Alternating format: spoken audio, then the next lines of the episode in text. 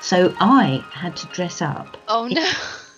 a pair of little boys' pajamas and have all my nice long nails cut Oh. and recreate the scene of him taking the apple out of the stocking, um, sh- showing everything but my head. Oh. And I have to say, I never ever forgot. Ever wondered what the creative process is behind the films, TV shows, and theatre productions you watch? Well, Crew Chats is a new podcast going behind the scenes and chatting to the crew that help make these productions. I'm Poonam and I usually work in the costume department. Whenever I tell people what I do, they're always fascinated. So I thought, wouldn't it be cool to hear more from the wonderful people who work behind the scenes to make the films and shows we all love? Today's guest is Sue Hills, who began her working career at the BBC at the age of 18, where she had the opportunity to apply for various training courses. After a few years as a production secretary in the light entertainment department, Sue began a training course to be a script supervisor, which gave her the chance to work in various departments, including current affairs, religious programs, documentaries, music and arts, children's programs, and comedy. Sue completed a continuity course and went on to join the BBC drama department. Her first job was working on Howard's Way, and she went on to work on the likes of The Buccaneers, Clarissa, and Our Mutual Friend. She stayed at the BBC until 1999, after which she became a freelance script supervisor, working with directors such as Roger Michell, Stephen Frears, Ron Howard, and Joe Wright, to name a few. Hi, Sue. Hello, Poonam. Thank you for coming on to the podcast. Um, so your job is a script supervisor, otherwise known as kind of continuity, I guess, as well, generally for the film. So I didn't know what it meant, what it was, or a job like that even existed before I sort of um, saw met you actually on Victoria and Abdul, which is when we first met. Could you briefly explain what that job involved? Well, if you if you're just talking about the continuity aspect, that is being on set with the director as the uh, film is being shot, and basically making sure that every element uh, matches from one shot to another. So costume, makeup, um, the actions of the actor within the scene. So just for example, if you're shooting two people talking and they're having a cup of tea, just to make sure that if the person has lifted their cup on a particular line, that they do it again if you do another size of shot. Otherwise, when you cut it together, it looks like the cup is going up and down, up and down. It's basically the it's matching shot to shot so that when the editor cuts them all together, you don't have things jumping all over the place. So that, I mean that's basically continuity. Ah, okay. And then pre, obviously, um, the other sort of half of it is, I guess, is script supervising, and there's a lot of work that goes into that pre um, filming as well as whilst filming. If you could let us know a little bit about that as well. Yes. Well, the usually you have two, if you're lucky, three weeks maybe at the beginning of a film or, or television program. But one of the most important things is to time the film uh, so that people have an idea if it's running too long. Uh, it's uh, most films run too long because the writer gives everyone plenty of material so that you've got material to choose from, and then you can cut bits out if you want to. So ha- hopefully the film will be running slightly too long. But if it's much too long, then it won't fit into the filming schedule. So people have to know if it's much too long, and then they will nip out a few bits here and there uh, to make it fit. It's much more of a problem if it's too short, uh, because that means you actually have to write more material um, into a, into the film. But that's that's actually quite unusual for that to happen. Um, so timing it's probably the first thing. Then you would sit down and do a, a story breakdown, which is basically to chop up the, the, the, the story into each scene so that you know who's in which which scene, what happens in the scene, if it's day, night, what time of day it is, what season it is, um, any other uh, useful information, especially if it's period, because Yeah. then you would have to add what year it was, uh, what might be going on at that particular period, etc. And then the, my final job is when the, the script is completely settled. It's called, called a shooting script. In other words, you hope that it won't be changed that, but that is usually a forlorn hope. Um, at that point, before we start shooting, I go through the whole script and work out all the continuity points. Um, because, you, as you know, um, a script is not shot in sequence, it's always shot out of sequence. So my job is to make sure that those crucial continuity points are I know about them so that if we shoot something out of order, I know what should have happened in the scene we haven't shot yet, if you see what I mean. I do, yeah. How do you, is this going to sound like a silly question, but how do you keep track of all that? Do you, is it a digital process or do you write everything down? Because it sounds like a lot you have to keep track of. Um, there is a lot, but I think that's why the prep period is so important because you can sit down quietly and you can think, well, in that scene, in story order, this man leaves the house carrying a briefcase and he arrives at his office carrying his briefcase. Now, if you shoot the scene at the office before you shoot the scene of him leaving the house, I will have made a note. He arrives at the office with a suitcase and an um, umbrella and a newspaper or whatever, so that then you know that you've got the right props for the scene when you shoot the one when he leaves the house, if you see what I mean. Yeah, I guess you those notes then go on to the various departments that require them, I imagine as well. That, that's right. I mean, the props departments, costume makeup are all brilliant um, as well. So nine times out of ten, the prop man will say, "Doesn't he have to have a briefcase?" And I'll say, "Yes, please." Uh, so uh, everybody works together, which is fantastic because one person cannot possibly do uh, everything. So yes, it's a team effort. Yeah, definitely. I'm going to go back to just what you mentioned earlier because this point fascinated me. Is how do you time a script? It sounds like again it may sound like a silly question to you, but I was really curious. Uh, no, that's not a silly question at all.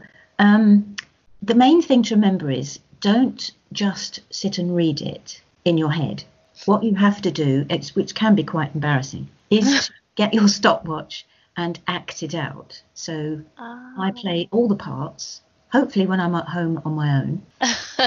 so play all the parts and try and give a rough idea of what any action would be like so that you know you don't just rec- just time the dialogue because there are things other things happening which take time as well so uh, I would do a, a, a timing for each scene and you know basically add it all up and uh, see if it's roughly the length that the, the film is supposed to run, which is you know maybe they're expecting 90 minutes, and if it runs 190 minutes, then that's a problem. and they sit and cut out, I guess, I imagine. Yes, exactly. Yes. I'm going to circle back to how you began in the industry because I think it's quite interesting. It's a very interesting job that you do, and it will be quite interesting to see how you got into it as well. Um, well, yes, uh, it was a long, long time ago. I left school at 18 and went straight to the BBC um, in 1976. And unfortunately, unlike now, the BBC doesn't do the massive amount of training that it did in the 70s when I joined. So once I'd got in, I knew that I could apply for any training job within the corporation, and they would train. Apart from script supervisors, they trained costume, makeup, art department, camera department, sound department. They trained literally everybody. It's amazing. And I'm afraid now I don't think. I don't think they do as yeah, I don't think they do as wide as variety as they probably did back then. I don't think it's kind No. of whittled down. No. Um, so I was I was very very lucky, and I got a very good training. So having I, I, I was I went in at 18, and without a degree, the only way you could do it was to go in and learn to type, and Oh. then become a production secretary. So I did a few years in the light entertainment department, then got on a training course for script supervisors who were called production assistants then. And I learnt not only to do all the, the prep, because in those days you did the prep on a program as well as the post production. So I learnt the whole process from beginning to end of a, of a program. And I was also taught to work in the gallery, which is, you know, if you have multi cameras, Ah, on top of the pops. So I learnt how to do music, bar counting, shot calling, all that sort of stuff as well. oh wow, that's invaluable, isn't it? You kind Yeah, of wouldn't yeah. get that. Yeah. yeah, it was all all good fun. Um, and then because I decided I really wanted to get into drama, I then did another training course specifically for continuity, and and then I spent 18 months working with a senior script supervisor in the drama department, um, and then they let me loose on my own programs. How was that? How how did you find that? It was quite daunting. Um, the first drama that I did, um, because the continuity is something you really have to practice. So yes, it was quite daunting, and I have to confess, I made a few mistakes, but you do learn from them.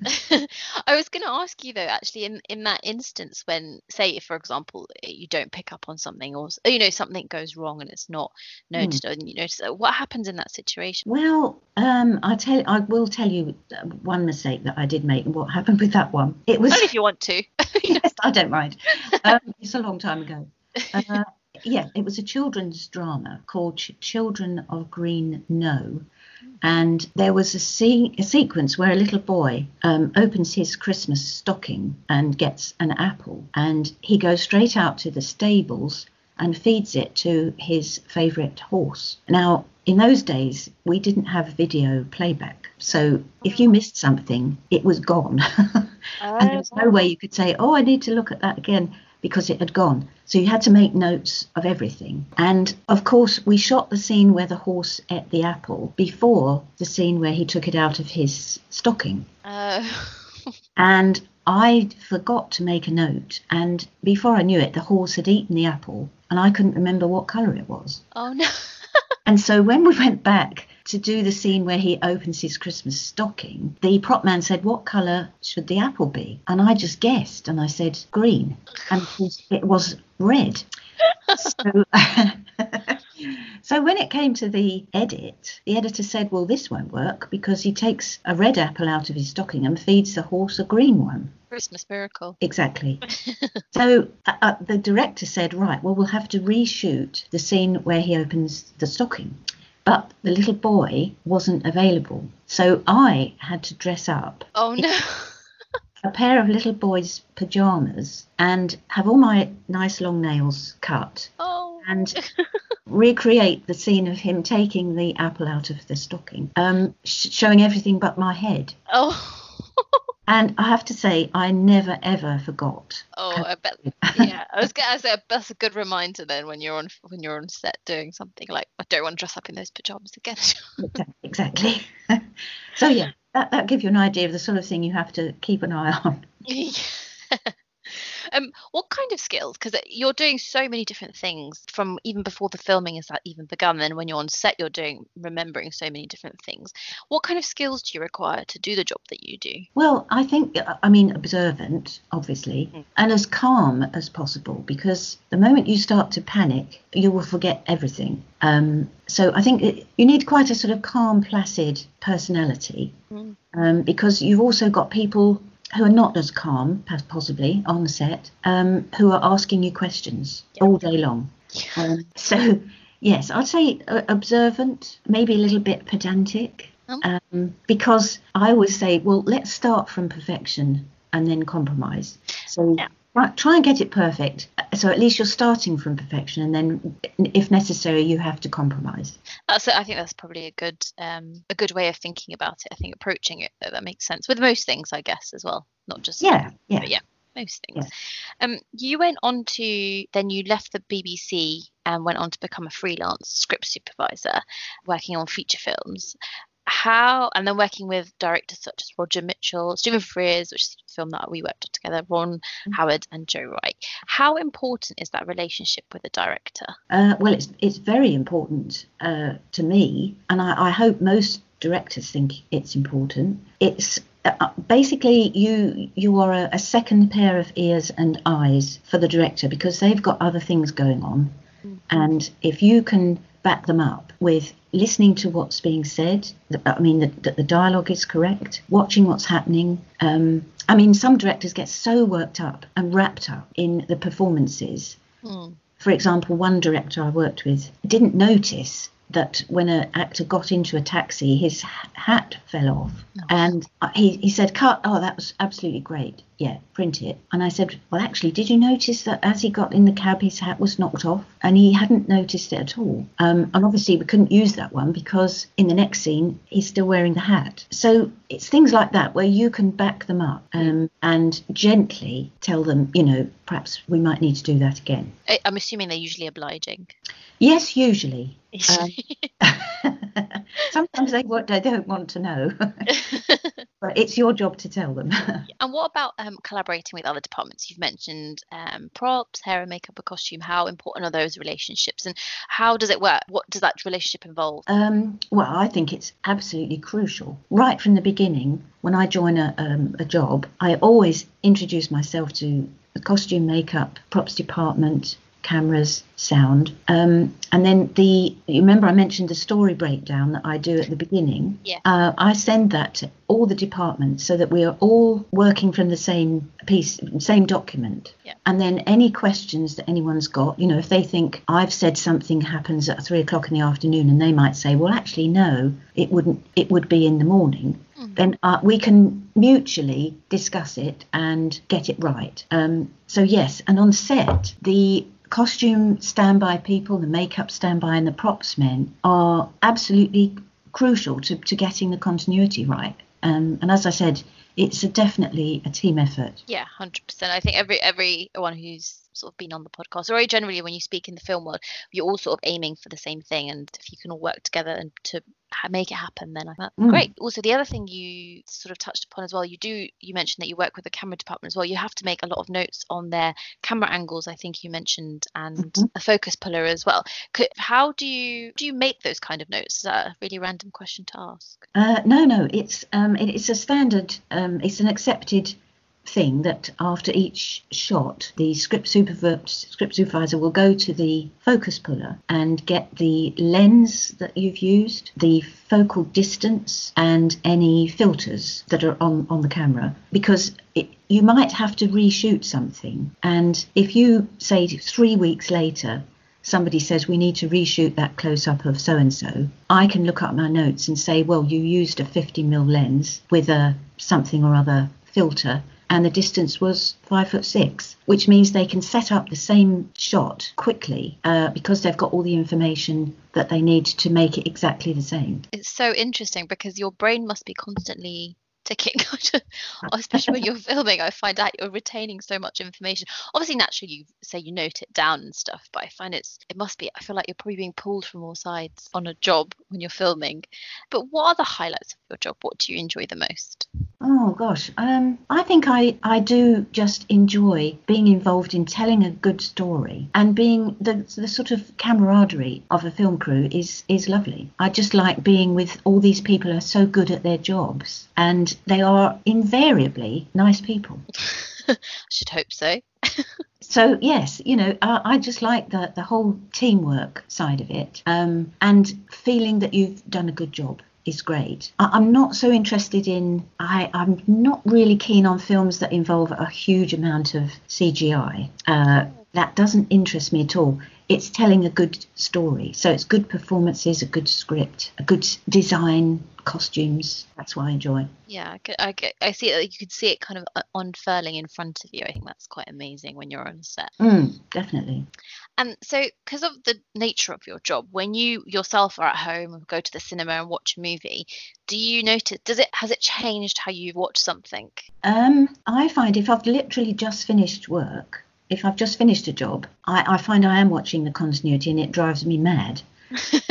um, after a little while, I stop doing that. And also, if I really, if I'm really enjoying something, I forget about the continuity. It's if I slightly lose concentration on the story, I find I'm watching the continuity.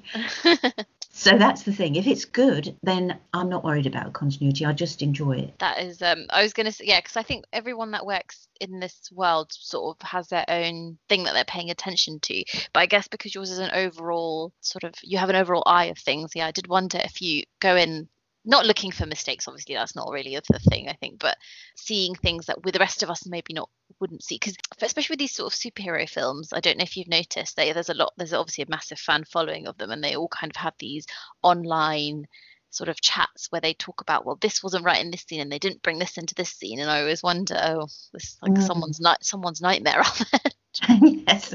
Well, yes, you, you could drive yourself insane if you kept doing that. But I, mu- I must admit, that sort of thing, I think it, it- it's it's like this. Uh, there's a website called nitpickers.com, oh, uh, which concentrates on continuity. And I, I made the mistake of looking at it. oh one day Oh. and I found that one of my films was mentioned, and I thought "Oh, I've got to find out what they're saying. And it was I did the um, Joe Wright's Pride and Prejudice in 2005, I think it was, and this person had said a continuity error on Pride and Prejudice, and I thought "Well, I wonder what this is. And they said that there was a scene where Elizabeth Bennet was eating an apple, and the teeth marks in the apple did not match. No. Yes. Oh wow, people have got a lot of time on that. And I thought, oh my goodness me, get a life. Uh, and I thought, I'm not, I'm not looking on that website anymore. No. Oh, I have- someone's really got a lot of time on their hands. Sorry, go ahead. exactly. Dreadful. we are coming to the end of the podcast, and uh, this is my favorite bit where I get to ask you about your your favorite picks, your favorite recommendations of things to watch. Oh yes. Well, I had to, I really had to have a think about this, but um, I'm a huge fan of old black and white movies. So my black and white movie to watch would be David Lean's Great Expectations, which is I think 1946, and it's as near to perfection I think as you can get um, storytelling wise, and oh, it's also an adaptation of a great book. So that would be my first one. My second one is another adaptation of a great book, which is To Kill a Mockingbird. I love that movie. Where's Gregory Peck? Yeah, it's so good. Yeah, absolute perfection, that film. And the third one is a recommendation f- to watch one of my films that I worked on, um, which was Atonement. uh, Again, by Joe Wright. it's a really good good film as well. Actually, actually, all I I haven't seen your I haven't seen the version of Great Expectations you've mentioned, but I've seen the one that the more it's not a more recent one, but I think even Daniel Radcliffe played. No, I'm thinking. Do you know? I'm getting confused. No, he wasn't. I'm thinking, you're thinking of David Copperfield. I'm thinking of David Copperfield, but I have I've seen the more recent Great Expectations, but I would probably should check out the David Lean version because it sounds like it's a good one. it is a and good. Yeah. To Kill a Mockingbird and Atonement are really both um, amazing films as well. Um, thank you, Sue, so much for agreeing to be on the podcast. Very much enjoyed our conversation. It's been really interesting. You're very welcome. Thank you. Thank you for listening, and I hope you enjoyed my conversation with Sue. Tune into the next episode where I'll be speaking to Nick Buck, a hair, makeup, and prosthetics artist.